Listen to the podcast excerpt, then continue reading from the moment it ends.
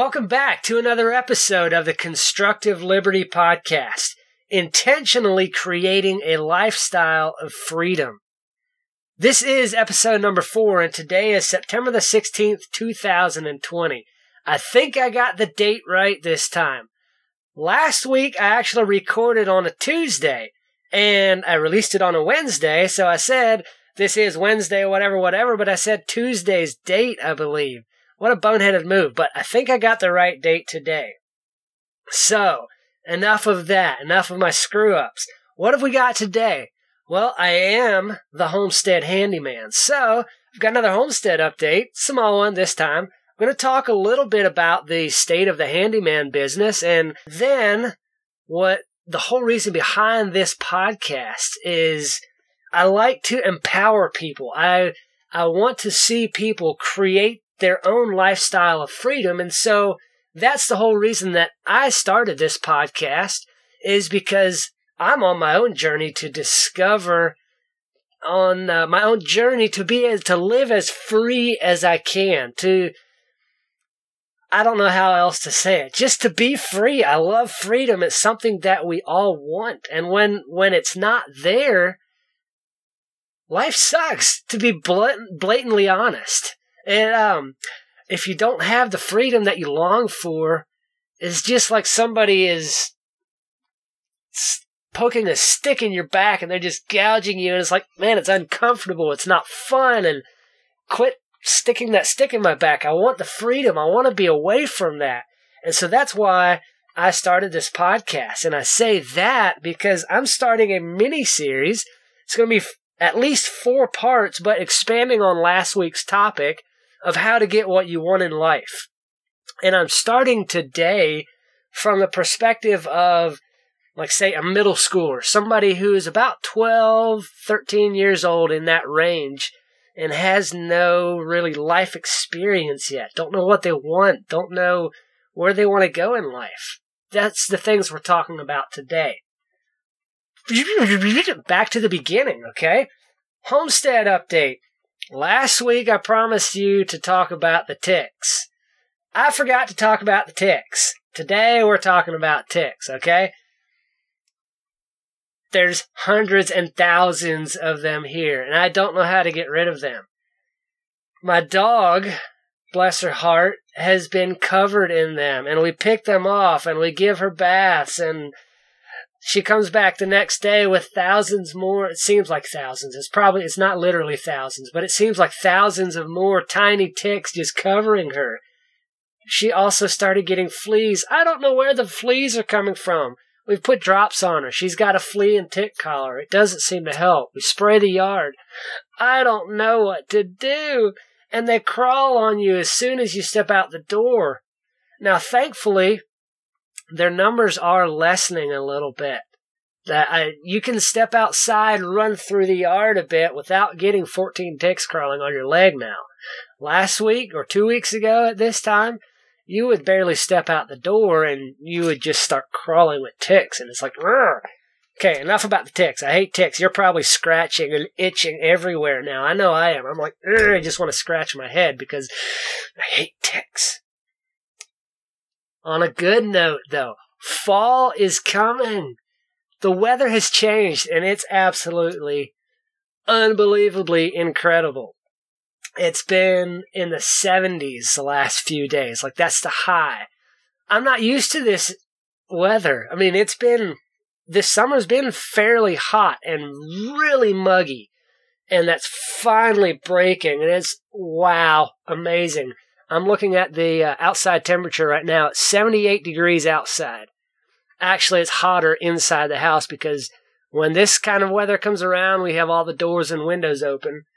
So it's 78 outside right now, 80 inside. So I should be recording outside, but I'm not because I don't know, I hate myself or something.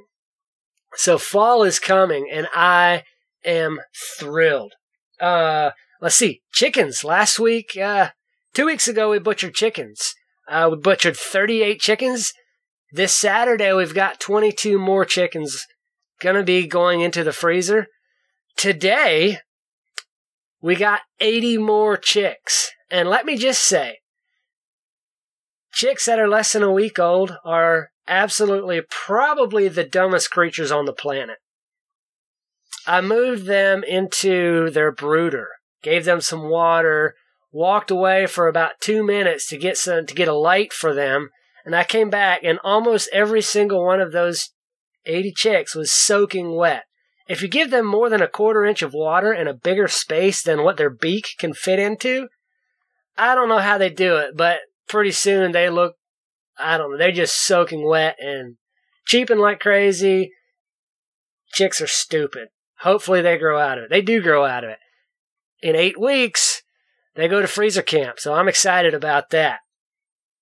And let's see. Oh, the goats. We do have two goats, a Billy and a Nanny. They are, I'm not even sure how old they are. They were given to me by my father in law. And um, they are tangled right now. I do not have a goat fence, so I keep them on a leash. And we put them out. We have a couple areas on our farm that are just filled with lots of little saplings and all kinds of trees around the area. And so we want to get that cleaned up. It's covered in poison ivy and trash trees and weeds and all of that. And so we chain them to one tree and before you know it, they're wrapped around 37 more trees. And it is annoying. But at least we're getting the place cleaned up slowly but surely. The awesome thing is, goats love to eat twigs and leaves and weeds and stuff like that. We haven't fed them once and they've been here about three months. All we do is keep them in water, keep their salt block next to them, and they are good to go. They're happy. We put feed out for them, I think, twice or three times the first few days that we had them, and they didn't even touch the feed, so we just quit trying to feed them. Actually, we gave the feed away that we had, so no worries there. Enough about the homestead. That's been seven and a half minutes, and all we've talked about is the homestead. So, going on to the handyman business business is actually pretty good right now. I'm currently booked about four to six weeks out. And that's incredible because early on in 2020, and it may have had something to do with COVID. I don't know. But I pretty much sat at home for a while. Now, I didn't just sit at home. I was able to do projects around the homestead, but I didn't have work that paid. And that hurt when you go for several weeks and there don't see any income and no sign of it coming down the road, no prospects, no leads. You start to uh, that that messes with your head. So I did a few things to to try to reverse that, and it seems like it's been working. The first thing that I did was talk to people that I knew.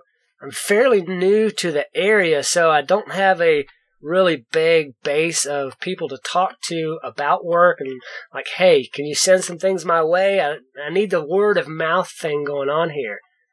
I did talk to a few of those people, but I also tried some Facebook ads. And while Facebook ads was okay, I got a lot of leads, but they weren't quality leads. It's a lot of people that are just kicking the tires and like, I want a price on this, and then they you never hear from them again the thing that's been the best for me has been Home Advisor. Now, it's not all roses with Home Advisor. There, you get a lot of leads that do the same thing, but it's been about 50% of the leads that I have gotten through Home Advisor have been quality leads. So that's pretty, pretty decent. They're a little expensive, but at least it's brought in work, which is why I'm four to six weeks booked out right now by far the best, though, the most quality leads are things that come in through word of mouth.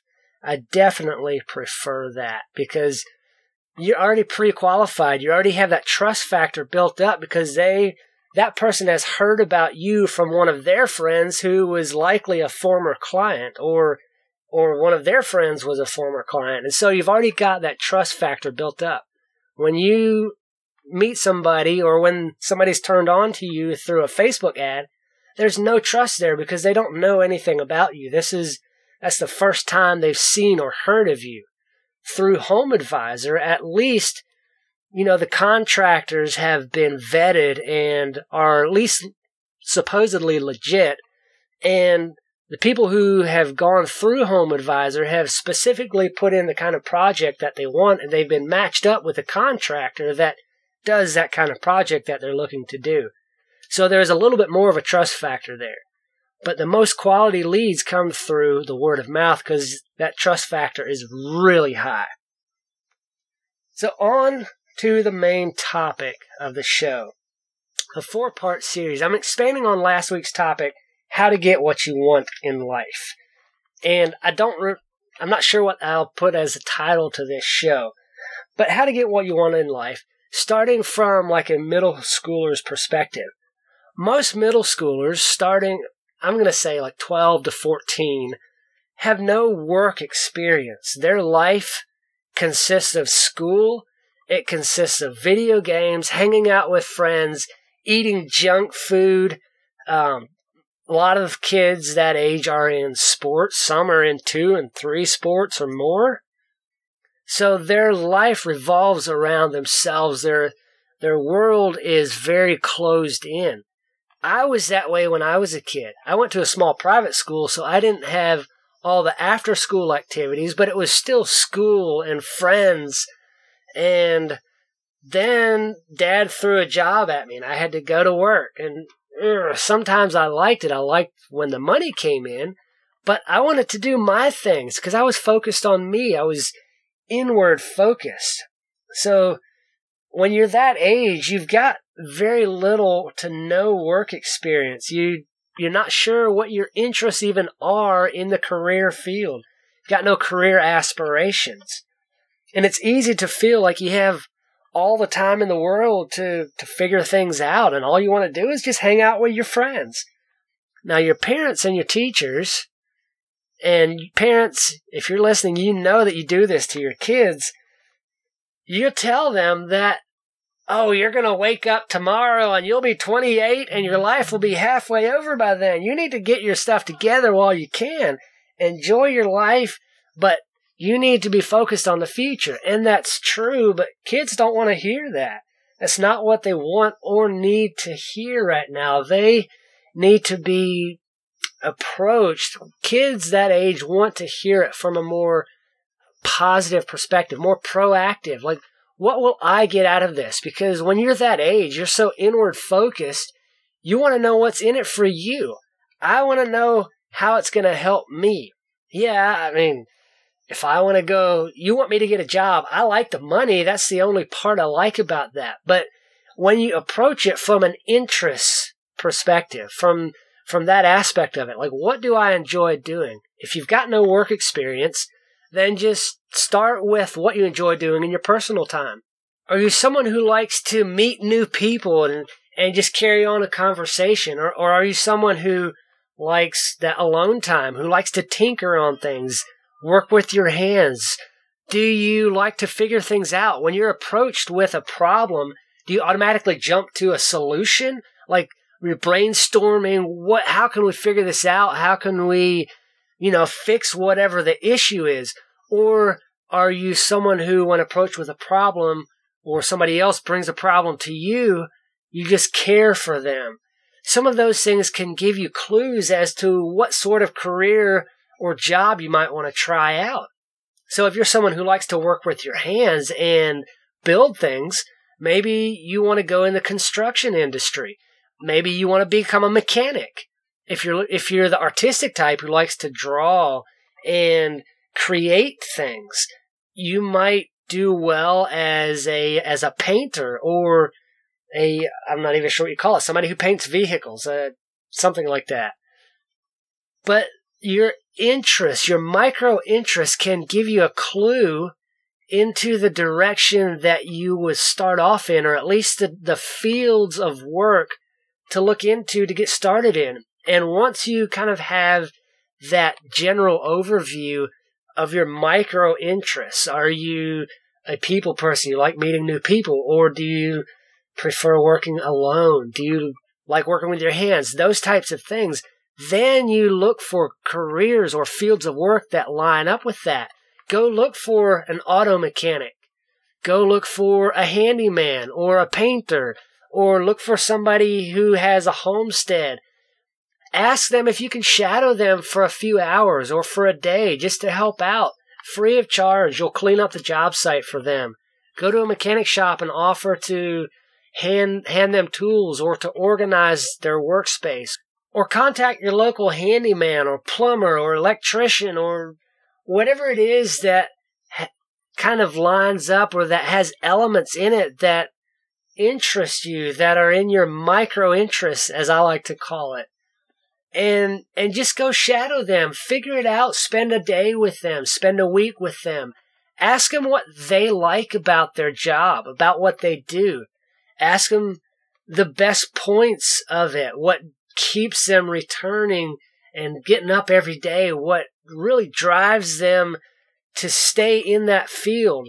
Find out the the negatives of it. Ask them what they don't like about it.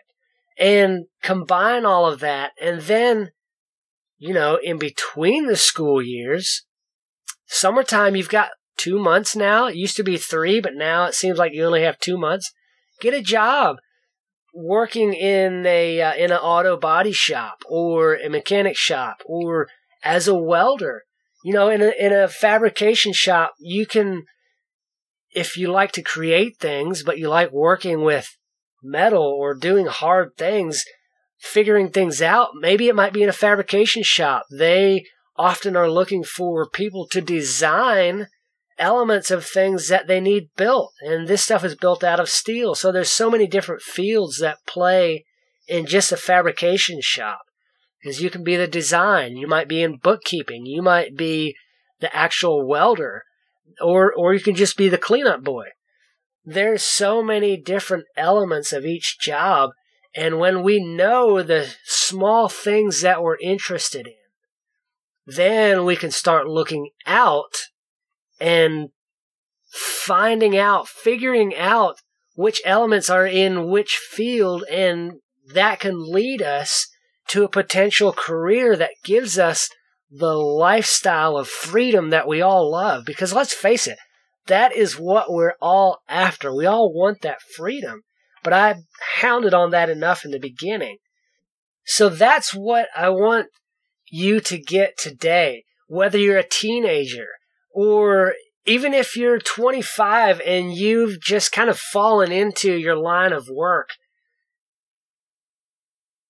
it doesn't have to stay there. You can figure out your interests. That's where it all starts is knowing what you like, what you enjoy doing, and then intentionally seeking out work, figuring out a way to bring in the income or to support yourself through doing what you like to do, what you enjoy. Life is too short to go about doing work that we hate, to being miserable all the time. Do work that you enjoy. If you like the show and want to support the work I do, there's no monetary ways to do that right now. But I would really appreciate it if you would go to wherever you listen to this show and leave a review, especially on iTunes. That would help. Leave a review, hopefully a positive one. Share it with a friend. That would be awesome as well. I love getting shares. I like people to listen. But more than listening, I want your interaction. I want your feedback. I want to know what you like about the show. Let me know something that stood out to you or that uh, that shift your perspective because that's what I like to do is to shift somebody's perspective on life. There I hit my mic stand again. You probably heard that thing shaking. But I like to shift people's perspective to help them see things from a different direction, see solutions that they didn't see before. So share it with a friend and go out and do good work.